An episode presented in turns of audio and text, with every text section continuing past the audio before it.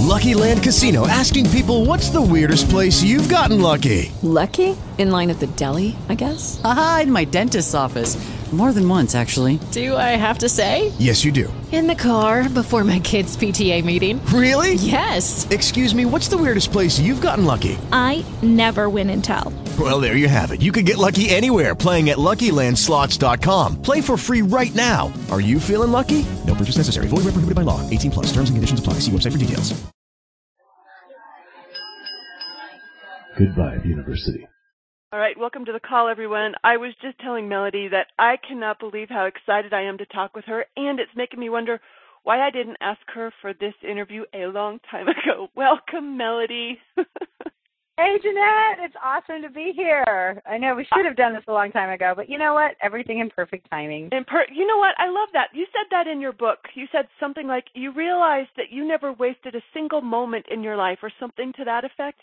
I thought that was one of the most beautiful thoughts I ever heard, especially considering your history. That was really interesting to hear you say that and I couldn't believe how much you and I had in common. We have a lot we have a lot in common in our from our past and how we got here. But before I ask you about that, let me give a proper introduction. Just because this is your first time at Good Vibe University, I know everyone knows you. But you guys, we're talking to Melody Fletcher of DeliberateReceiving.com. I think one of the best, I don't know, Melody, it might be the best LOA blog on the Aww. internet. I, I'm a huge fan. And you, the reason I reached out to talk with you is because you published a book. I didn't realize it, it was published this summer, but I'm so excited about a book that's got freaking in the title. You guys, I'm talking about Deliberate Receiving. Finally, the universe makes some freaking sense by Melody Fletcher. So, Melody. They, they wouldn't. They wouldn't let me use the other F word. So, um, you know, creative cursing, that was another one of those things we had in common. I love how you've got a little warning or disclaimer on your blog site for new visitors. So, I got to ask, you seem like you have been everywhere. Why Barcelona? You've got a thing for Barcelona. Why? Because you're um, actually, I just left Barcelona after living for there good. For years. So I'm on my way back to the states. Um, I'm going to be moving there, but you know, To live? I'm traveling. Yeah, to live. Yeah, yeah, yeah. So um, I'm I'm coming back across the pond. I'm in Tell Germany as why. I speak right now.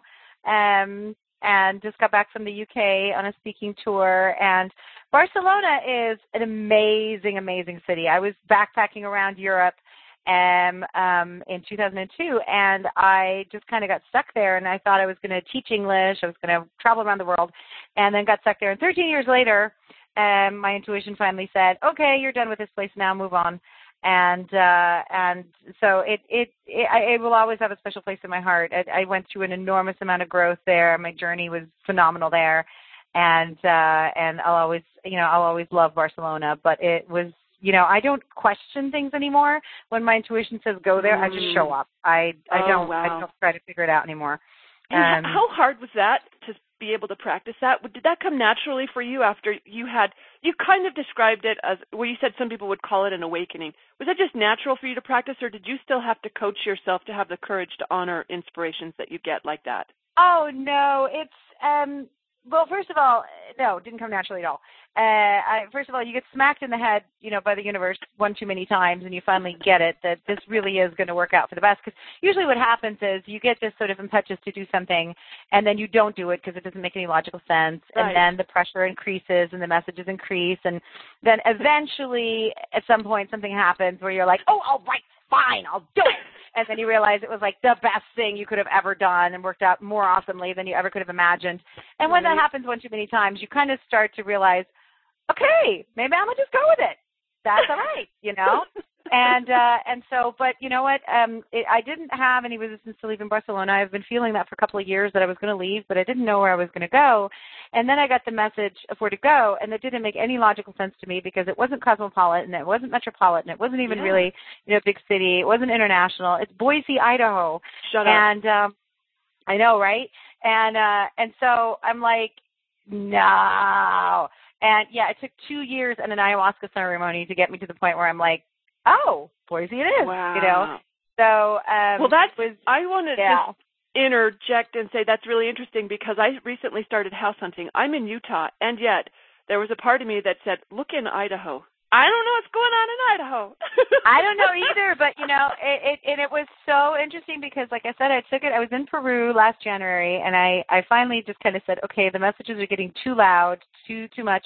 So let me um take this into a ceremony, and uh, and I, I do plant ceremonies down there once a year, and Oh. uh, and and it was just a 10 minute part of a ceremony. It wasn't the whole thing, but um, kind of, you know, cleared it and realized, you know, why I was reluctant to go there and it was stupid and, you know, and, uh, and so opened myself up to it. And the very next morning I go into the communal kitchen and I'm standing there and I strike up a conversation with a woman I hadn't ever met. And turns out she lives in Colorado and she does ayahuasca ceremonies. And, and I'm inspired to tell her about this one tiny blip of my massive ceremony. And I'm like, you know, I guess I'm moving to Boise, Idaho. She goes, Boise, Idaho, yeah. There's a lot of light beings there. We have a group there. I'll put you in touch with them right away. And I'm like, okay, I get it. Thank you. I yeah. mhm. You know, so um it's you know, it's all coming together beautifully. Of course it is. Um but it was it you know. I had it in my mind that I was gonna be moving to someplace, you know, even more Ex- exotic than I was thinking exotic. Seriously, when I think of you and where you've been, I was thinking exotic. Yeah. Boise, Idaho is not. Well, I would see why. Yeah, I would question Well, inspiration. it's gonna be exotic now, people. We're gonna well, you and I are practically going to be neighbors. This is calling for a road trip on my part, I suspect. I know, I didn't know you were in Utah. That's yeah, awesome. no, if you do in-person stuff, oh my gosh. I mean, I know you just did you did a round of that in the UK, but boy, if you do that here in the US, wow, that sounds like a party. Yeah, I gotta do it in the U.S. And you know, people are constantly asking me, when are you going to do this in the U.S. You know, and it's like, well, I'm coming to the U.S., so then I'll do it in the U.S. It's kind of stupid for me to fly over and I- a speaking engagement. So when once I'm over there, it'll be a lot easier for me to schedule that stuff. And it is coming because I so adore getting up in front of a group of people and Oh, doing my thing and you know and channeling and the energy is just we're just fly high and it's amazing so i cannot wait to come do that in the states um but you know i was in europe so forgive me i did it in europe I had ripples of goosebumps when you were talking about doing your thing here in the US. So, yay for us. Uh, i'm i'm really looking forward to it So you use the word channeling, but I know in your book you said you think of it more as translating energy. Um, I'm curious Yeah. about this because what I gathered is you you had studied like some Abraham and some Seth and stuff before you had that moment where you understood how the universe worked. Am I right? Like yeah had- i you mean got I a sort of spent in my download? 20s and and you know um and unfortunately after jane roberts had transitioned into non-physical and i didn't know how to talk to her then and actually i've never talked to her that's interesting maybe i should um but uh uh just you know found the Seth material just really kind of opened my eyes. And then later on um found abraham hicks and and um and bashar as well. I'm a big Mm. bashar fan. And and have always been sort of drawn to the channeled material but all of that was really trance channeled which is when somebody kind of leaves the room and they um you know they kind of aren't part of the party so to speak. Um and i don't do that um there's not an entity i don't you know say we when i'm speaking um i, I there's no name for it um and so that's why i stay away from the term channeling because i tend it tends to um, confuse people. And there's also a lot of baggage and woo-woo weirdness that goes along with that word where people go, ooh, channeled. Ooh, I don't know about that. Whereas, you know, when I'm standing in front of a group of people or just even one person and I'm like, look, um, you know, and I, and I do my thing, it's like I'm just reminding them of what they already know deep down. And I am connecting with the energy of who they really are. And I just get incredibly wise all of a sudden and, and you know, I know lots of things but it still mm-hmm. comes down to whether or not they recognize that information as belonging to them or not.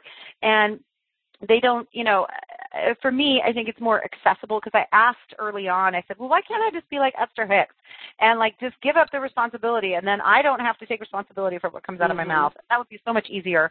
And, you know, my guides were very gentle with me and kind of said, well, you know, that's great that she does it that way and other people do it that way. But for you, you know, when Esther Hicks says to a group of people, you too can do this, they all go, yeah, okay, sure.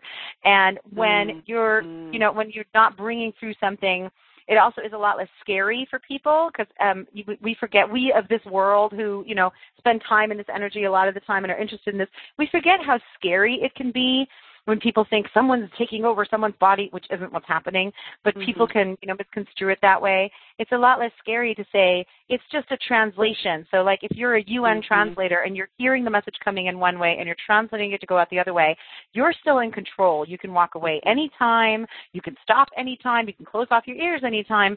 So, you know, it, it puts it into a perspective of, of having being part of the party, being in control and not feeling like something is happening that's outside of your control, which is what a lot of people fear will happen if they open themselves up to this energy.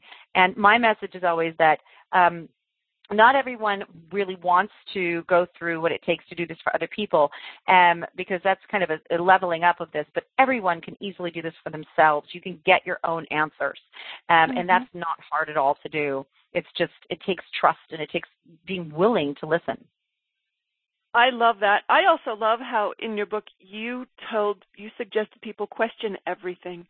And I think that when we learn how to go direct ourselves and how to or at least how to trust the information or to sift it that we're receiving, that's that's a really helpful thing for people to learn. So, you, who are your favorite inspirations? I know you said you're a Abraham Bashar fan. Would, who, but who inspires you, Melody? Um, that's kind of a really tough question because everything and no one. Um, it, it's mm-hmm. it's always you know the paradox. Everything's a paradox, but everything inspires me because you know this is a phenomenal world. And if you go out and you look at a tree, or and this is going to sound really tree huggery, and I apologize for that, but it true it really is true. If you go out and you look at a tree and you and you, you can sit there and you can meditate on it, you can marvel at how amazing that is. Or you look at a five year old, or you look into the eyes of a dog or a cat, um, or you just look at the sky and the clouds, or you just listen to people. I love listening to people and and and you know reading people's energy and and listening to conversations, particularly with people that um, that totally disagree with me, that see the world in a very different way and give me access to a completely different perspective that I could have never seen myself. Um, that you know that inspires me. Um, people you know, coming into their power inspires me. Watching people mm-hmm. be kind to each other inspires me. But on the other hand, I also say no one because um, I don't really put a lot of stock into any teacher or guru that I follow religiously, and I don't mm-hmm. think anybody else should e- either. Even me, you know, don't mm-hmm. just listen to me. So um, if some piece of information, no matter where it comes from, um, hits you and expands you and feels true to you, then go with it. And if the next piece of that information that comes out of that same source doesn't hit you, don't disregard everything that person said, but also don't put all of your stock into everything that person's going to say and say they have all the answers or this source mm-hmm. has all the answers or this book or this YouTube channel or this, you know, whatever has all the answers. Really question everything and look at every piece of information like it's a standalone piece of information and judge for yourself, is this true for me? So don't give the responsibility to anybody else ever. It's all within you, and you cannot outsource the shit. Sorry. Very empowering. right on. Um, for anyone who's wondering, at GVU Melody, we often the first thing we want to know about someone, dog person or cat person. For anyone who's wondering, dog person. Melody's a dog person. Yeah. Although I love all animals, I love all animals. I adore them all, uh, even insects, all of it. But definitely a dog person. I I I am essentially a golden retriever puppy. love that. All right, so I've got another question for you. I don't know if you're plugged in enough to other LOA teachers to know the answer to this question, but I wanted to ask you, what do you hear them or see them getting wrong sometimes? Is there is there well, something that you see repeated a lot that just drives you crazy? Well, I try not to look at anything as wrong, you know, because there's an audience for everything and everything is, you know, it depends on who's listening to it and where they're at and what it's doing for them in that moment. So you'll never see me sort of um, go against somebody or say this person shouldn't be putting out this information because you know even a message let's say for example a message of anger can be empowering to somebody who's in total disempowerment you know? Mm-hmm. and so you're never going to see me do that. But in terms of clearing up misconceptions around the law of attraction and about reality creation and or reality reception as i like to um, um, teach it it's you know a couple different things. And one of the things that i find um, causes the most confusion is that um, negative emotions are bad and we should stay away from them. And a lot of people in the in the spiritual community will not allow themselves to experience the negative emotions because they don't think that they're enlightened. Um, and to me, that's just BS. And I don't know if I'm allowed to curse on this. You are allowed to curse here, actually. Okay, wonderful. So that's just total bullshit. Um, because um, our negative emotions, everything that's within us, you know, first of all, there's nothing that can't be spiritual because we are spirit. So when you take a poo, it's a spiritual poo. Yeah? There's nothing that isn't of spirit. Um, and so you don't have to kind of judge what is spiritual and what isn't. Just go with it. But second of all, your emotions, all of them are messengers and they're valuable messengers. And they will not go away until they've delivered their message. They're very tenacious that way. And a negative emotion is a big fat messenger trying to tell you that in this moment you're energetically heading down a path that isn't in congruence with what you want. Not with what you're supposed to be doing, not with what somebody else decided your path is, not as what is good and right. Just it's not in congruence with what you want and who you really are. And that's a message that you really want to receive. And so a mm-hmm. negative emotion needs to be experienced. It's not about pushing it away or suppressing it. That's what actually causes a lot of damage. And so, you know, don't think of yourself, well, I, I'm too enlightened to experience anger. You know what? It's much more enlightened to experience that anger than to push it away. Mm. Amen to that. So, what do you tell people? Because I'm sure you've run across people who are nervous to let themselves feel their feelings because they're afraid they're going to get stuck there. Yeah, you know, I like them, uh, people who are depressed. They're like Jeanette, because I've said this to people before, and they're Right. like Jeanette, you don't know what it's like. If you knew what it was like to be stuck in a black depression, you would not tell me to go feel my feelings. Yeah, you know what? And I have been stuck there in my life. Um, not for many, many, many years, but I can tell you I was there at one point in my life when I was a teenager. And I can tell you the worst thing that people do now, this this is a big point of contention because I read a lot of books by psychologists and doctors. I read a lot of books, period. Um, um, who, you know, especially positive psychology, these kinds of things. And what psychologists who are coming out with this will tell you that they have studied this and found that people who just go with depression tend to get more depressed. And you know, my teaching is that if you're depressed, go lie in bed and give it your full attention. Just mm-hmm. surrender to it. But here's the difference because here's what makes that difference of getting more depressed if you go with it or actually getting through it and coming out the other side. When if you're surrendering to it, you can't do it with an attitude of pushing against it, of beating up on yourself. Because if you're lying in bed because you don't really have a choice and you can't get out and you're thinking, I should be getting up, I should be doing something else, you're not just going with it. Going with it is that feeling of, you know, we've all had this, most of us had this, most of us hardcorers have had this. We get sick, we get the flu or something like that. And then we mm-hmm. try our best to just surpass it. I'm just gonna take some medicine or I'm gonna I'm gonna be able to do this and I'm just gonna go out and I'm still gonna do the shopping and it's okay. And then that moment comes and we're like, you know what?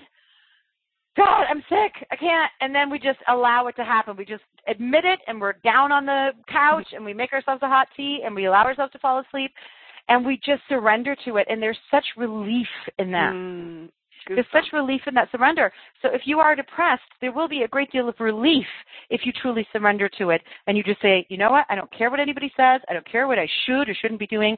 I am just going to allow myself to lay here because it feels good to lay here. It feels better to lay here than to try to get up.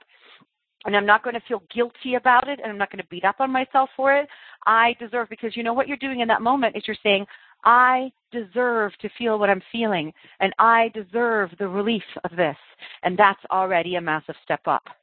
huge, huge distinction there. I just was having ripples of goosebumps as you were describing that. In fact, that may be an answer to another question I wanted to ask you, which is um, what do you think are the most common obstacles to swift, smooth, effortless manifesting? Like, what, what's the place where everyone gets tripped up? Lack of trust Mm. or lack of trust in the fact that it's actually going to go well. Because, Mhm. you know, we don't actually need to learn to trust because we trust perfectly. It's what we trust in that needs to change. Yeah? because we trust more in the negative and that's just a learned thing. That's not an Mhm. inherently human thing. It's just a learned thing. Because here's the thing, when you're coming from a survival paradigm, which is what most people are still doing and which is where most of humanity has been through the history of humanity, yeah? It's kind of like this. If you think there might be a saber-toothed tiger outside your cave, isn't it better to assume he's there Mm. than to trust that he isn't and go out there and get eaten. Because if he isn't there, no harm done. But if he is there, you're safe inside if you tr- if you think he's going to be there, right? So Mhm. it's safer to be afraid. It's safer to trust in the negative just in case. But here's what's happening is we're crossing this threshold where it's no longer about survival. It's about thriving. And that's 180 degrees different in focus. So now we're saying there probably isn't a saber-toothed tiger. In fact, we haven't seen a saber-toothed tiger in millennia. So you know what? It's probably not a saber-toothed tiger out there, but there's probably some really amazing crap out there that we're keeping ourselves from experiencing by being stuck in the cave. And so what we have to do is we have to put our focus on the fact that um, change is not going to be negative. It's going to be positive because most people freak out when things change. Yeah? And and and Mhm. here's what happens. People come to me and they they start doing this work and they're like, "This is what I want to change in my life." So we start to implement things and we start to get their energy flowing in a different direction. And then stuff starts to change and they freak out. And they're like, "Wait, wait, what's happening?" I'm like, "Well, isn't didn't you want things to change?" Yeah, but um you didn't tell me ahead of time exactly how things were going to change. Well, this is where you want to start reminding yourself to trust that this is changing in a way that you actually want to have happen. You're being moved closer to what you want. Yeah? And and sort of the assumption that where you're going is a good thing, is an awesome thing, rather than a negative thing. Yeah? And that again is something that people can practice by reminding themselves and because this is how we shut it down. Stuff starts to move and we immediately freak out and we think, oh no, oh no, this might go horribly wrong. Yeah? And then we kind of stop the flow of energy. And Mhm. so we slow it down by doing that. We never stop it completely because our desire is too strong, but we can slow it down quite a bit by doing that. So a lot of um, benefit can come from just re- continuously reminding ourselves that when you're moving in a new direction, a direction that you want, stuff is going to change. So when it changes, rejoice, celebrate it, rather than freaking out. Mhm. You now, I wonder if this was an example of you doing this after you quit your last corporate job, and you were like really sick. Like it was one thing after another, and you and the way you described it in your book was like your your body was just releasing stress that it had been Yeah. pent up over all the years.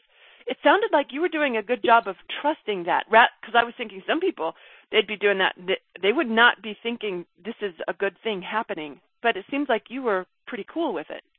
Yeah, I mean, I, I, my, I, I can't tell you exactly where it came from, but at that point, my trust, I guess, my my intuition on it was so strong, letting me know, you know, this is a good thing, and that that I was really doing a good job of listening because it was for the first time in my life where I really made that kind of space, and so mm-hmm. that voice that had been inside of me all that time really started coming out strong, and and was kind of shouting at me, "This is no big deal. This is just healing," and it made sense, you know.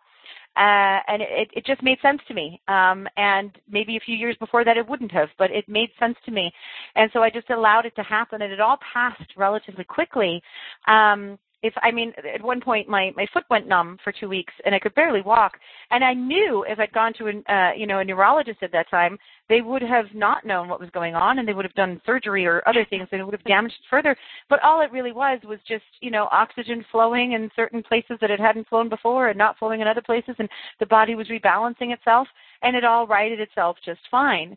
Um, now that kind of can sound crazy to people who get really, really scared the second that something happens in their body, and and they think, um, you know, I'd be stupid to not to go to the doctor because it could be something really serious, and if I don't go to the doctor, and you can, you know, and I'm not telling anybody to not go to the doctor, but um, here's the analogy I like to use because it's it's clarity that helps us to surpass suffering, and Mm. fear begets a lot of suffering. So if you wake up tomorrow and every muscle in your body hurts and you can barely get up and you have no idea why, you're probably going to get scared and you're going to think, "Uh oh, something's horribly wrong with me. I must have at least a virus, if not something, you know, maybe MS or fibromyalgia or ah." Uh, but if you run a marathon today and you wake up tomorrow morning and every muscle in your body hurts, then you know you might actually even experience that pain with a sense of pride and Right. think, yeah, I really worked. You know, I worked muscles I didn't even know I had. And you know it's going to pass. You know it's going to heal. You know it's come. You know where it's come from. So you have that clarity. And I have to say, in that moment, my belief was already so strong. And it, it is kind of amazing because I hadn't even done that much deliberate work at that point. Um, but my belief was so strong um, that it, I had that clarity that this is what it was, and so I didn't get scared. You are so ridiculously cool. I just can't help but think Boise is going to get such an upgrade when you arrive. I'm sitting here thinking, don't make me move to Boise. But I want what you got going on, girl. I'm a fan. Um, okay, so I know on your, I think it was on your blog bio, you said something about losing a hundred pounds. I know yeah, a lot of um, women. I, I Uh, did, but but some of it has come back, and that is still an ongoing marathon. Um, where I'm actually, I mean, I have a lot of clarity, a lot more clarity around that now. I thought I had it, and I posted about it, and I was like, guys, I have it, I have the answer, and then I didn't have the answer. Um, I had an answer, but it wasn't the full answer. And so what happened is that I actually gained um 40 pounds in two months without eating. I was barely eating, and um, and not because I was dieting. I was just Right. you know working, and I was eating mostly raw vegan, and um I was you know eating way too few calories for this weight to come on. And it was Oh. sort of that last lesson where I, I had been trying to get this lesson for a long time. I'm a slow learner sometimes, but it really, really showed me it is not about the food. Right. Um, and it's not about calories in, calories out, or at least not just about that. Mhm. Um, and what I've learned since then is that the reason that that could happen, because I've been checked out, because people might, out there might think she needs to get her thyroid checked. I have. It's Right. okay. I'm cool. I'm ridiculously healthy. Doctors have no idea um, um, how I could be so healthy because it doesn't jive with their, you know, um, picture of what healthy looks like. But I've had doctors say to me, "I wish my, you know, heart was as healthy as yours, and I, I don't understand what's going on here." Um, and so what um, what I've come to realize is that it is about energy in, energy out. It's just that we have this assumption that the only way that can be, we can bring energy into our body is through food. And of course, Mhm. that's not true. We can bring in a tremendous amount of energy in other ways. And if, and I bring a tremendous amount of energy into my body, and my body has not yet entirely figured out how to metabolize that much energy in a way that doesn't sock some of it away. So um, I've stopped gaining weight. I didn't gain, you know, all of it back. I've stopped gaining weight, but um, it was a powerful, powerful message that I had to experience. Otherwise, I would not have come to the belief that, okay, okay, it really isn't about the food because everybody out there thinks it is. So this was a really pervasive belief that I had to get rid of. And then, of course, I didn't have the new belief to replace it with right away. I still don't understand 100% how it works. I'm still working on understanding the technology of the body, which is one of my sort of life themes. Um, and I'm getting there, people, and I'll share it as soon as I got it. I promise you. Um, but like right now at this point, I really don't care anymore. I don't care about my weight. I don't feel fat. I don't walk around feeling fat. I don't. I don't feel self-conscious at all. Um, for me, it's an exciting journey of figuring out like how does the body actually work because it's not um, just about weight. It's about health. It's about you know all of the illnesses that people can get. It's about the imbalance and the blockages in the body and how to release those. Um, and I've developed all kinds of shortcuts on how to do that emotionally that are beyond the book because I could only put so much in the book. But I know there's another shortcut coming on how to do that physically, Mm. and I can't wait. I can't wait. That's exciting. Ooh, okay. Yeah. Well, that leads me to another question. But before we go from there, I want to say I suspect that that is one of the gifts our bodies are bringing us through weight, maybe in other ways as well. But I know for me, I didn't really learn self love until I couldn't drop the weight. Like if I had just dropped the weight and then I would have loved my body at a particular weight, that didn't Right. happen. I had to learn to love So her. conditional. Right? It's she taught that this that that weight taught me unconditional love. There isn't a better gift Yeah. a person could give or anyone could give. That weight gave me that. Come on. Yeah. It's there and once I got there, that's when it's like, okay, my work here is finished. it was so cool. Yeah. How the body works. I mean- but but you made It, me wonder it when you. It is. you said you were bringing in a, a tremendous amount of energy. It did make me wonder, what are you creating next? Because you know how to do some really cool stuff. So, do you already know what's next besides your move to Boise? Um, I know that I'm creating an online program um, that I'm going to be launching next year. I don't have a date. I've stopped setting dates for things because that always Mhm. gets blown out of the water. I can't determine the perfect timing. Um, so it, when I when I do know, I'll, I'll let you guys know. But um, so what's happened is, you know, I have this tremendous, I have this, ma- I have a coaching practice, but I have a massive waiting list. Um, which that makes me a little bit uncomfortable because there's all these people who are wanting help that can't get on the phone with me, and um, and so and I've had that for a while, and so um, I'm now inspired to create this. I mean, it's going to be massive uh, online program that's going to help really people to um, to apply this and to to teach them to tool, the tools to shift in positive ways and change their lives. Um, it's going to be very interactive with a community and lots of videos and some group coaching calls and that sort of thing. But people also get access to a community of people that think this way because that's one of the biggest complaints I get from people. I don't have anybody to talk to about this, and it's, well, you're about mm-hmm. to get them. Um, and and so that's going to be a big, massive thing next year because um, I'm going to put my heart and soul into that. And um, also, obviously, I'm going to do a lot more speaking, um, you know, to larger groups of people because I'm going to be moving everything from, you know, one to one to one to many so that I can, um, you know, help more people and get this out to more people. Um, and other than that, I have an inkling on certain things, but I don't have any concrete plans. So, you know, it all just kind of comes in um, collaborations with different people, and I just kind of go down my journey. I mean, I'm, I'm about to go to Peru in January again for a full month, and I never know what's going to happen there, but it's always awesome, and that'll, you know, give me a lot of clarity on what's to come. So I never try to look too far ahead um, hmm. um, because it, it always changes and, and, and, and then it just kind of all comes in all at once. Boom, there it is. I so. hear you. I hear you on the timing thing. I got to say that messes me up in a variety of ways because you know business coaches are always telling us you know plan in advance. I have LOA colleagues writing me saying, "Hey, can I get on your marketing calendar for like six months down the road?" I'm like, I don't know what I'm going to be doing in six months. Are you kidding me? I yeah. I like I like having it open. I like having the room to follow inspiration, and what my inspiration is today may be different than what it is in eight months. So I've kind of had a um what I've thought of it as a challenging relationship with time because I I just never feel good about planning too far in advance.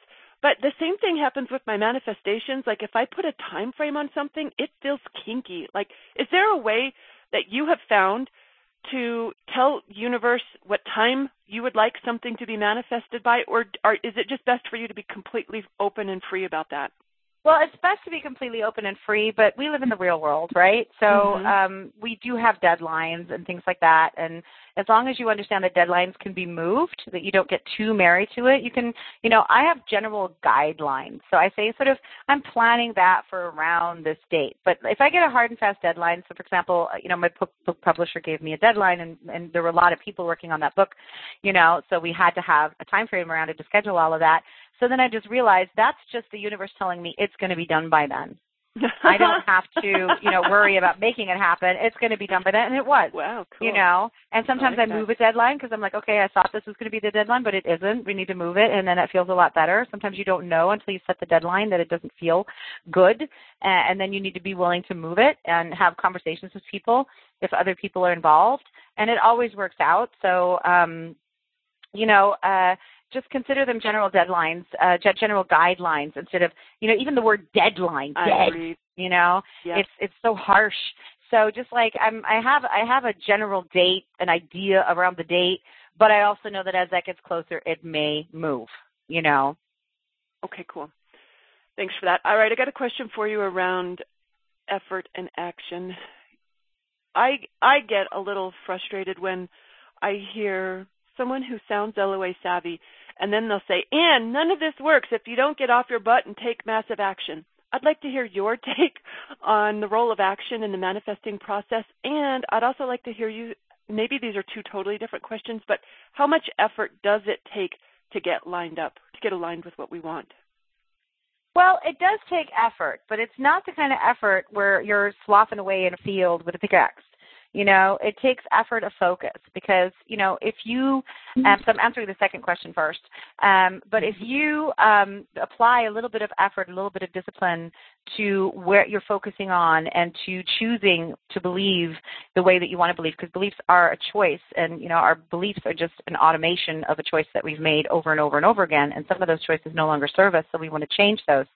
So you can choose to believe differently and you practice it until it becomes um, automated, uh, which is what your brain does so well. So that's the kind of effort that you want to use. And that's really what willpower, the tool of willpower, was created for. That's why it doesn't last very long, because it doesn't have to. It was never meant to. It's, it's meant to apply to focus, not action. So in the book, I break down how manifestations come into the physical, and it happens in five stages. I'm going to run through them here really, really, really fast. So stage one is focus which is kind of a theoretical thing because we don't really know what we're focusing on until we get some feedback, kind of like, you know, pointing a laser pointer against the wall. We don't really know exactly where it's pointing until we see the little red dot. So stage two is our emotions. Our emotions let us know if what we're focusing on is um, what you know aligned with what we want or not aligned with what we want. And then every stage after that is just an amplification of that emotion. So in stage three, we manifest thoughts, memories, and ideas. And that's important to know if you're trying to use affirmations, affirmations aren't working for you, you're trying to change things with your thoughts, it's because you are aligning with a frequency that is you know, maybe negative and you're trying to think a positive thought, well, you can't really think that positive thought, not to the point where you can feel it because you can't really manifest that when you're on a negative progression. Um, so that's, that's important to know. So then you can go and you can get into a better feeling um, emotion using something else and then go back and you'll be able to think those positive thoughts. So thoughts, memories, and ideas are manifestations, which kind of freaks people out because they think, you know, I'm not the originator of my thought. No, you're the attractor of your thoughts. Yeah. Um, then stage four is synchronicities, which are small um, um, physical manifestations that are easy to miss and dismiss, what people want to call coincidences, which nothing is a coincidence. And then stage five is where physical action and th- those big manifestations come in. So that's when you get the guy or the house or the car or the whatever. And physical action is also a manifestation, and it's a stage five manifestation. So it comes at the end of the process. So trying to change your reality by changing action is a little bit like trying to get healthy by putting vitamins in your poop. It's too late. Yeah. and um, doesn't really work. I love you. And I, I use a lot of poop metaphors because they tend to stick with people. They're like, oh yeah, a poop metaphor. Um, you just don't forget them, you know. And so, um, can you get something done with physical action? Yes, you can. Massive amounts of physical action can yield results, but here's why: because you strongly believe that they will. Mm-hmm. But it's the mm-hmm. hard and and and you know slow. incredibly difficult road and slow mm-hmm. road to go down. Whereas if you change the beginning of the progression, where it's easy to change it, and then you let the action manifest that aligns with that, it becomes easy. It's like you don't even have to think about it. So here's the thing: if you're hungry and I place your favorite meal, whatever that is, in front of you, do you have to motivate yourself to eat it, or are you halfway through the meal before you realize that you've just lunged for it? Yeah. and um, this is also where, you know, you think about, well, why can't I stop myself from doing this? Why can't I stop myself from going to the refrigerator at three o'clock in the morning and eating? Or why can't I stop myself from smoking? Or why can't I stop myself from doing this action from always yelling at my husband when I'm, you know, triggered and I don't understand why I can't stop myself? It's because you you cannot stop yourself. It's a manifestation of the progression that you have going, but you could enter into a different progression and then the actions will change automatically. And so it's so much easier. Mm. Wow, well said. And that is so fun to play with, especially when people um, see the results of that. I think it makes it a lot easier to trust this whole conscious creation process. Yeah, so, it's again, it's about the clarity, you know. And when you start to make the correlations, and you can even look into your past, and you can start to, you know, when you understand this progression in the five stages, you can look at your past and go, "Oh my God, I see what happened there, and that's why that manifested." And then that helps you to also believe it for the future. Where you say, "Oh, in the present, I know why this is happening right now," instead of freaking out. Melody, did I hear you say that most of your work has been one to one instead of one to many? It has been so far, yeah. That's how my journey. Girl, and you did six so. figures with one to one because a lot of coaches oh, yeah. say that can't be done. A lot of marketing, a lot oh, of business. Oh, they're so coaches. wrong. They're so wrong. I know, right? Can't be done. Oh yeah. Oh yeah. All right. So, have you got a secret to share about doing six-figure business? Well, I mean, here's the thing. First of all, you know, envision it. I mean, and and get happy about it, and and let your vision dance around the room. Um, and then don't focus so much on the money. Focus on what it is that you want to do. But it's very, very scary for many people, and it certainly was for me, to see yourself influencing a lot of people. You know, mm-hmm. being that light, shining your light for a lot of people to see it.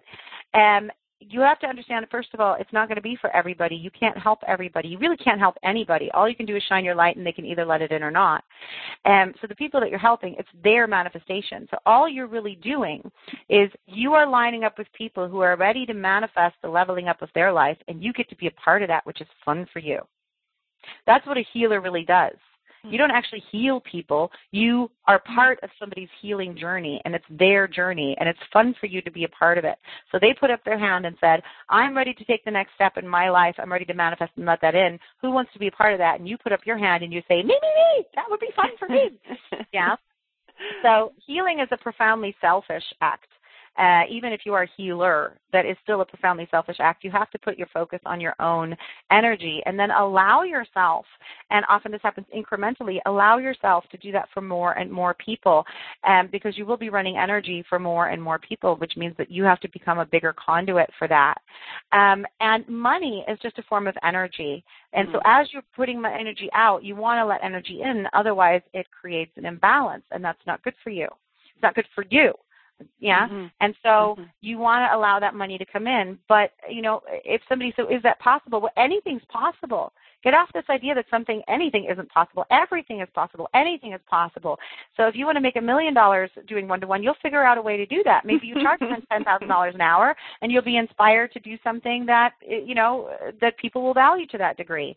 Um so for me, it's you know it's been it's been a journey, um, um, and it it, get, it went when I released some blockages. I went to six figures very very very quickly. I went from like ten thousand dollars a year to a hundred thousand dollars a year in a series of less than six months. It just it how did doubled, you? A couple months later, I was going to say. I was going to say, how did you release the blocks? But that's part of your book, right? You talk about releasing obstacles. Um, yeah, I talk about releasing obstacles, and you know, for me, some of the blockages were just fear of you know um, people not being willing to pay me, um, mm-hmm. fear of stepping up to that level. Um, I don't even quite remember this a few years ago, and I don't know if you've ever experienced this, but once you let something go, you don't even remember what the hell it was because it's gone. um, but it, it was definitely, you know, fears around um, stepping up into that level and really owning it. And, you know, I think a really great um, um, marker for me is you know watching what happened to my about page over the years because it was sort of very apologetic in the beginning it's sort of like hi here i am and if you resonate with mm-hmm. this at all then you know great and if not don't worry about it you know and then it just kind of became stronger and stronger and now my about page is something like or my sales page at least is something like i'm going to change your life it's because cool. i started to um to own the fact and understand and trust the fact that if you don't resonate with my work, you're not on my page in the first place. So if you mm-hmm. found me, there's a reason you found me, and you're going to get some benefit from this. I can't guarantee what benefit that's going to be. That's up to you, you know. But it, it, you're going to get benefit from this. So I trust that the law of attraction has not brought anybody to me that isn't going to resonate with this. So the, the self-selection process has already taken place by the time somebody finds me, and I started trusting that, and that just bumped everything up. I stopped taking responsibility for selecting the right clients and let the law of attraction do that for me. So you're, you're making me wonder if you get a lot of people asking about money, or is that just me? I get a lot of money stuff, and then second behind that is love stuff. Do you experience the same, or yeah? A, those are yeah. those are the two big ones. It's you know because money is a great way in because how we feel about money is a reflection of so much of our crap you know, because it has, you know, unworthiness in it and it has deserving in it and it has, you know, guilt around uh, people, other people being in pain in it and who am I to make money when there's poverty in the world and, uh, and all of these kinds of beliefs, you know, and, and what will other people think about me if I start making money and, you know, and all of these kinds of things are wrapped up in money. So money is a great way in. It's, it's a strong desire that people have, but they don't realize how much crap is rolled up with that. So mm-hmm. generally when I work with people on money or abundance, we rarely start by working on money. We start by working on other things, and I always have to explain to them, you know, number one, you can't just work on one thing anyway because it's all connected. So if you pee in the pool, that pee isn't going to stay in a little, you know, corner. It's going to dissipate into the entire pool. And um, so you know, you got it again with the pee and poo metaphors, but they stick with you. You're going to have that visual with you forever. Um, so you can't significantly raise your vibration in one area of your life and not have it affect everything else. But it's also about, you know, because a lot of times people that have problems with money, it is about unworthiness or it is about, you know, not feeling like they deserve it or it is about what other people think about them. Those are the sort of the big three that come in. Uh, and then there can be lots of other things that can come in on a personal level, but that shows up again and again and again. Um, and if you work on those, then the money starts to flow more easily. So it, that's why I said kind of forget about the six figures once you sort of activated that, um, and and work on you know just feeling really good around all aspects of your business and seeing it you know progressing and noticing any fears that come up as you do that and work on those which may not look like they're related to money but they will be. You know, a lot of people say the key to making a bunch of money is doing what you love, and yet we see a bunch of people, at least I do, who they make fabulous money doing something they they no longer love and they're nervous to leave it in favor of what yeah. they do love I know that's a journey you and I have both made. Um, what? How would you explain? I mean, it's just got to be belief, right? That someone, and maybe it's that. I know for me personally, once upon a time, I did love doing what I eventually no longer loved. It's like Mm-hmm. you know, preferences evolve. So it's it's not that you have to do what you love in order to make a bunch of money, but man, since you can choose, why not go that way, right? exactly, exactly. But it's also you have to understand that loving what you do is not the only factor in making a lot of money. Because there are a Mhm. lot of people who love what they do who don't make anything. yes, it's true. Yeah. And so it's Yeah. not the only factor. It's a big factor in it, but it's not the only factor. It's also giving yourself permission to make money doing what you love. Mhm. Mhm. Good point. Okay, so I want to hear what you loved most about writing a book. Oh my gosh. Well, to tell you the truth, um, it was a really fast process. I wrote it in a month. And uh it just it was like just taking dictation. I mean, I was reading it as I was writing it and there were a lot of moments of like, Oh my God, this is really good. this is Oh, really good. This is really big. I had no idea. I knew it was going to be big, but I had no idea it was going to be this big. This is amazing. So that was the best part. It's like getting to read the book, you know. And I don't cool. consider myself the writer as much as the birther of it, the mommy of it, you know. And Mhm. just like you can't really take credit. I know people try, but you can't can't really take credit for having a brilliant kid. You know, it's like, well, I did that. Well, okay. Um, you know, uh, this this is how I feel about the book. It's like the book is its own energy, it's its own entity. it draws its own audience. It finds the people that are ready for it. Um, and I just get to go along for the ride, and I feel incredibly privileged to do that. So that was my favorite part about it because I knew it was coming for quite some time. I could feel it. So I was pregnant with it for a long time. It was a large gestation period, not just nine months. And then it really came out very, very quickly, needed almost no editing whatsoever. Woohoo. Um, my editor was just like, "This is the lightest edit I've ever done," and Wow. I'm like, "Really?" You know. So we changed a few things, like because it was published in the UK, so we had to change some things that were very American sounding to more neutral sounding, so everybody would understand the references and that sort of thing. Because my English is very American uh, in many ways, um, um, and so. Uh, and then I had some things in there that are very British because I hang out with British people a lot, and I've lived outside of the United States far far longer than I lived in the States. So we had to clean those up and kind of find neutral expressions for things and um and that was kind of what we did but we didn't you know it was like a spell check a grammar check that sort of thing. Um we didn't change anything around. We didn't take big parts of it out and you know the the, the clarity was already there. So it was a very easy process from that point of view. Um my my my absolute favorite part was getting to read the book as I was I was I, I was the first one who got to read it. That just shows how divinely inspired it was. So, for anyone who has tuned in since we started, you can find Deliberate Receiving. Finally, the universe makes some freaking sense on Amazon. I guess we could also find it at your site, Melody, at deliberatereceiving.com. it just links to Amazon Okay, cool. I, I don't sell it myself. I don't get into shipping out books, and I can't compete with Amazon. And so I just let them do it. You know, it's easier. But you can find a whole lot of other information on my site. You know, uh, over. You are a writer, articles. girl. Yeah, you Yeah. writing is definitely right up your alley. But you said you've been writing since you were five. When your mom would encourage you to, she'd give you little writing exercises. Yeah, well, I think it was mostly a way to get me, you know, to get rid of me.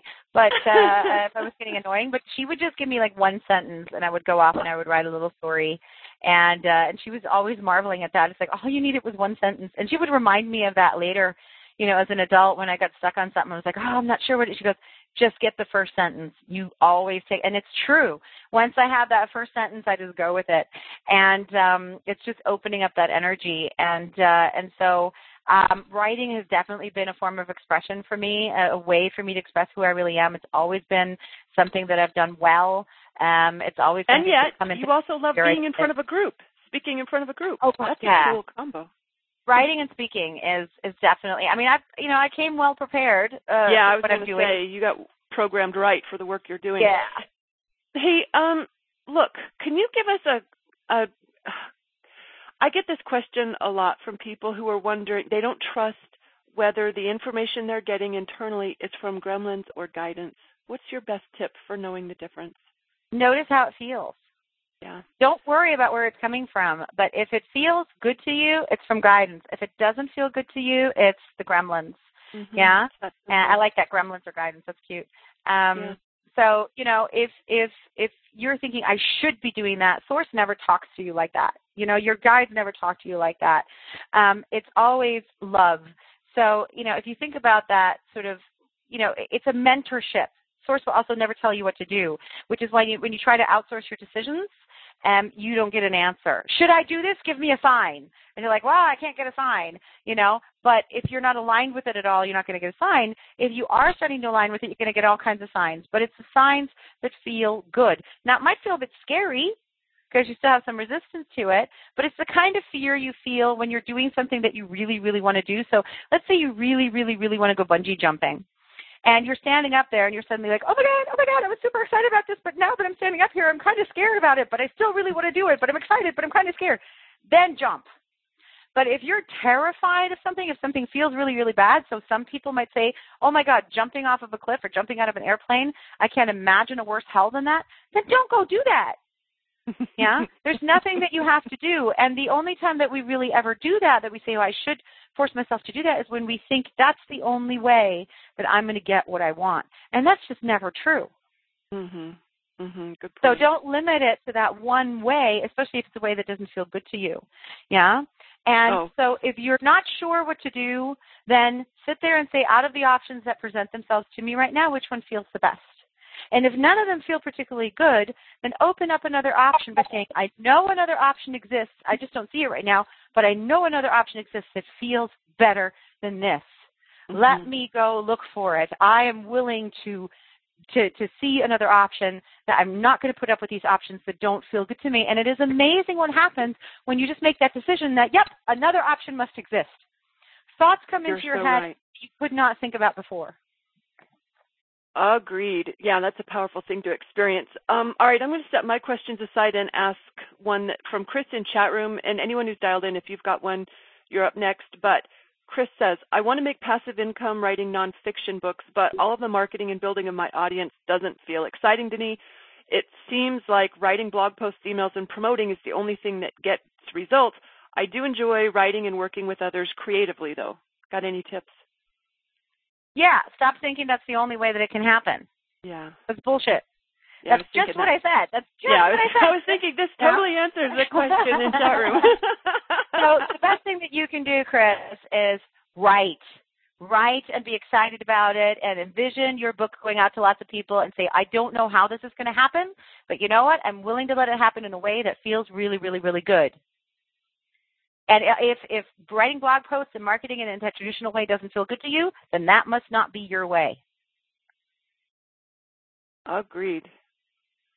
I've heard Abraham say that too. The best way to sell your book is to go write another one, because that part yeah, then you're in that creative flow. Yes, that's when you're doing in that what creative you love. flow, which means that you're not doing whatever it is that might block the book from getting out there. Agreed. Very cool. So, Melody, what would you what do you think is the single biggest thing a conscious creator could do to make the big difference for themselves? Well, you know, you, the the one message that I always say, and everywhere that I speak, I always say, if you take nothing else away from this, this is the one message that you want to take away, which is you have to make space. You've Mm-hmm. got to take time on a regular basis to let that inner voice come out and speak to you, and you have to be willing to listen to it and validate it. Yeah, and you don't have to tell anybody else about it, and you don't have to convince anybody else about it, but you have to make space because if you're keeping yourself so busy all the time that you can't hear that inner voice, and by the way, you can be keeping yourself busy with spiritual stuff too. This isn't just about being Mhm. a workaholic in the corporate life. You could be, you know, so busy making vision boards and and and doing meditations and exercises. I get a lot of people who sit there and go, "I've read every book," and they can, you know, they can quote all the authors, people that I haven't even heard of, and and and and and they've read every book and they do every technique and they keep themselves so busy doing all the stuff that they don't ever make any space to actually listen. They're not actually doing the emotional work. It's notice how you feel, let that inner voice speak to you, even if it's uncomfortable, especially if it's uncomfortable. Mhm. Yeah? Because that's Mhm. what you're running away from. You think that, you know, you're not going to be able to pass the discomfort. Uh, Be comfortable with the discomfort. Yeah? And let it come up and feel it and get through the other side. And that's when the clarity will come in. So if you you know, if, if if you go a little bit crazy, if you have five minutes and you don't know what to do with yourself, that's a big sign that you need to sit down more and just be. Hmm. Thank you. I agree with you on that. Another question in chat room: What's your best tool for increasing self worth and self appreciation? Well, self worth and self appreciation are big, big, big blockages, and you can't generally hit them head on. Yeah, so that's why if you're nowhere near self worth and you stand in front of the mirror and you say, I'm worthy and I'm worthy and I love myself, it just kind of annoys you and it doesn't help at all. So the biggest, you know, we, we come at it from the side in many ways, but the biggest tool that I can tell you is notice how you're speaking to yourself. Mm. Because you're probably being nastier to yourself than you ever would to anybody else and then find a filter. I call it the grandma filter. So if you have somebody in your life, if you don't invent somebody like a small child or a grandmother that you just love and they could do no wrong and there's nothing that they could do wrong that would cause you to speak to them with malice or judgment and you would you know let them off the hook so if they make a mistake you don't sit there and go oh you're so stupid you go oh no that's okay and you would soothe them and then run everything through that filter that you say to yourself and say if this person had just done that, how would I address them? How would I speak? Which tone would I use? Which word would I use? Which perspective would I use? And then start to speak to yourself that way. And if you do that for 30 days, it'll change your life. It really will. Because it's like being in an abusive relationship, it, but it's one that you can't get away from. It's one that you take with you mm. everywhere you go. Mm. And if you're in an abusive relationship with somebody, it takes a toll on you. Well, imagine being in that relationship 24 hours a day. It'll mm-hmm. take a toll on you. Yeah? And so that's the biggest tool that I can give people is listen to that self-talk and actively turn it around. And then do not beat up on yourself if you notice that you're talking to yourself in a nasty way because that does not help. Yeah? Mm-hmm. Beating up on yourself for beating up on yourself doesn't help. Just forgive yourself and turn it around and say, okay, in this moment, how would I speak to this person? And then speak to yourself that way. And it takes just a little bit of practice, but the momentum builds quite quickly, and you start to feel very, very differently about yourself. And then do not freak out when stuff in your life starts to change.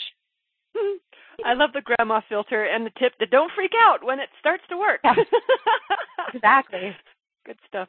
Um, hey, does anyone dialed in have a question? I know I promised you a chance to ask something. If so, now's your chance. Otherwise, I have one last one for Melody. Okay, cool. Melody, I want to know what your favorite alignment practice is. Like, are you a visualizer or do you have any, what, how do you make stuff happen? Um, well, I have, you know, a lot of tools in my toolbox, which is why I teach the process, not the tool. I always tell people I don't use, tell you how to use a hammer. I teach you how to do construction, um, so that you know which tool to use when. So obviously I have a, a lot of tools that I use, but, you know, the biggest thing that I do is I don't run away from it. So if I notice that something has triggered me, which means that something has happened that has caused me to have a negative emotional response, then even if I can't take care of it in that moment, I put a pin in it. And later that night, because I do my meditation at night, later that night, I always come back to it and I say, okay, what was that about? And then I feel it. And then I use whatever tool is appropriate for me to use in that moment, but I feel it, and essentially, whatever tools I'm using, what I'm doing is I'm finding a perspective that allows me to feel better. And when I've shifted how I feel, I've done it. Mm. Boy, it's that simple. Wow. It really is. Right on. How cool do you feel? Mostly, I'm a happy shiny puppy. you are so fun to play with. Thank you for giving us this time at Good Vibe University, and thank you for your book.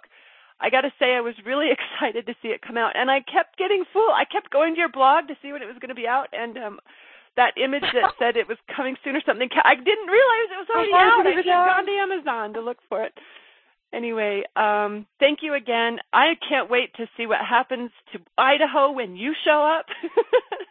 Keep yeah, us posted. be ready, Idaho.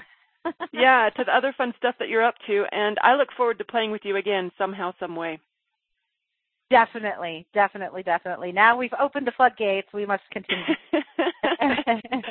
right on. All right. Well, thanks again, Melody. Thanks everyone for joining us for this call. And Melody, I'm looking forward to playing with you soon. Absolutely. Thanks so much, Jeanette. It was an absolute pleasure to be here. Right on. All right. Thanks, everyone. Goodbye. Bye. It is Ryan here, and I have a question for you. What do you do when you win? Like, are you a fist pumper? A woohooer, a hand clapper, a high fiver. I kind of like the high five, but if you want to hone in on those winning moves, check out Chumba Casino. At ChumbaCasino.com, choose from hundreds of social casino style games for your chance to redeem serious cash prizes. There are new game releases weekly, plus free daily bonuses. So don't wait. Start having the most fun ever at ChumbaCasino.com. No purchase necessary. VGW. Void were prohibited by law. See terms and conditions. 18 plus.